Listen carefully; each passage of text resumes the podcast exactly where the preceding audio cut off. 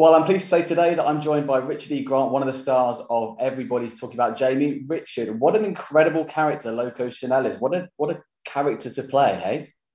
Absolutely amazing because he goes from being this downtrodden old has-been running a drag shop, stroke, you know, dress for hire shop in uh, rundown part of Sheffield into sort of being reigniting into his former drag persona of Loco Chanel, having been a success in London in Soho in the 1980s, when Jamie New this 16 year old boy comes into his shop one day and says, you know, I want to be a drag queen. So it's, it's a great transformation.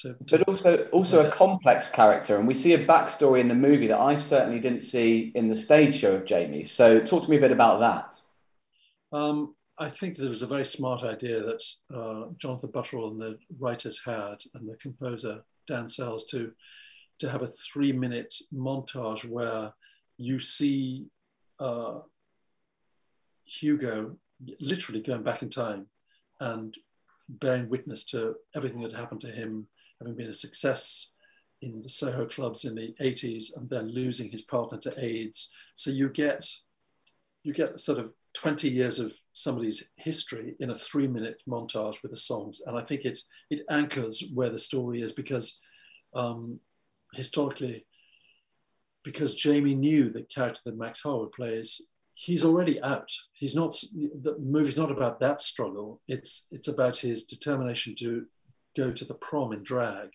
So in relation to the struggle that, that Hugo's gone through in his generation and age, you know, Stonewall and legalization of, of homosexuality in 1967, all the way through the hedonism of the 70s into the 80s when the scourge of uh, AIDS took out generations of people.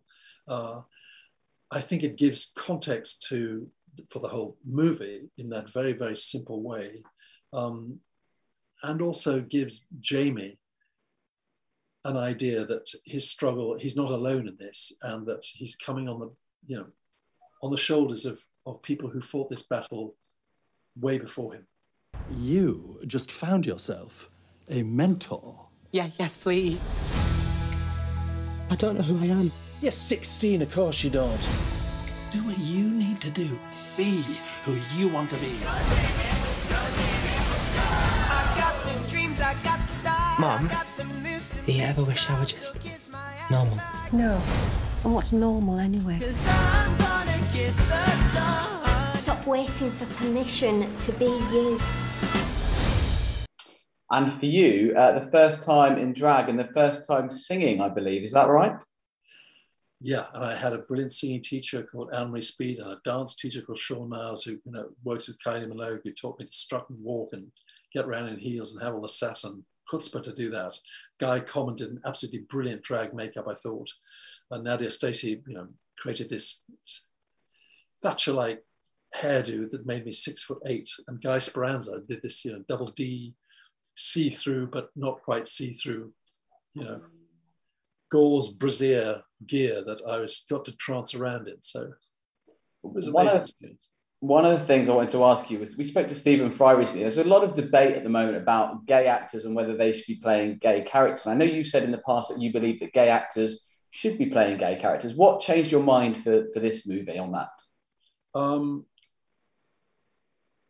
that that conversation was really to do with when Darren Criss won for playing Versace's assassin stroke lover in the Versace story. Um, he said that he would never play a gay character again. And it was exactly the same time that I was on the awards circuit for Can You Ever Forgive Me, where Melissa McCarthy and I were both playing gay characters. And a lot of the conversation then was, how can you justify it? Um, so when I met Jonathan Butterell, the director of Jamie, and I said, why aren't you casting a gay actor or a drag artist to play this part? He said, you have sad eyes. He said, the whole creative team on Jamie is gay, and we have decided that you're the best person to play this part. And I said, well, you're, you're going to have to account and argue and justify why you've done that. Um, and he said, well, that's for me to make that decision. Um, and will you do it? So that's what I did. But it is, you know, the problem with it is you don't want to be insensitive or seem like you're you're taking an opportunity away from somebody else. But Jonathan was very, very determined about this, and I thought, well, it's, it's. I was in terror of doing it because I thought it's something that is so out of my comfort zone, and I'd never done drag before, never done a Sheffield accent, so all of those things made it frightening and also very attractive to do at the same time because by the time you've been doing it for four decades, like I have been, to get something that is literally fills you with sleepless nights in advance of doing it, that is a good thing to find at this, this point in your life. But I don't know, what, what do you feel about casting? I, I, I, agree with you, and you know you played it. You played it very well. I mean, compared to James Corden in the prom, which Stephen Fry also said this was a bit gimmicky and misjudged. Uh, I think you played this role very, very well. So oh, I, I, thought you were great. Thank you. Uh, and thank you very much, uh, Richard E. Grant, for joining us on TravelGay.com. Thank you very much, Dan. Baby, I'm a hit. Ladies and gentlemen, Legit. would you give a warm welcome for the soon-to-be legendary Jamie New. Me? Sorry, miss. Just daydreaming.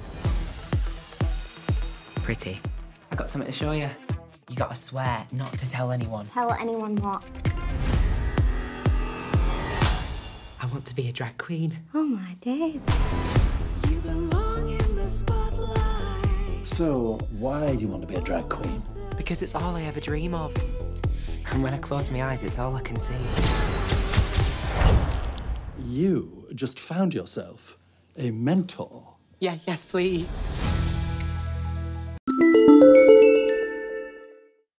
Subscribe now to the TravelGay podcast wherever you listen to your podcasts.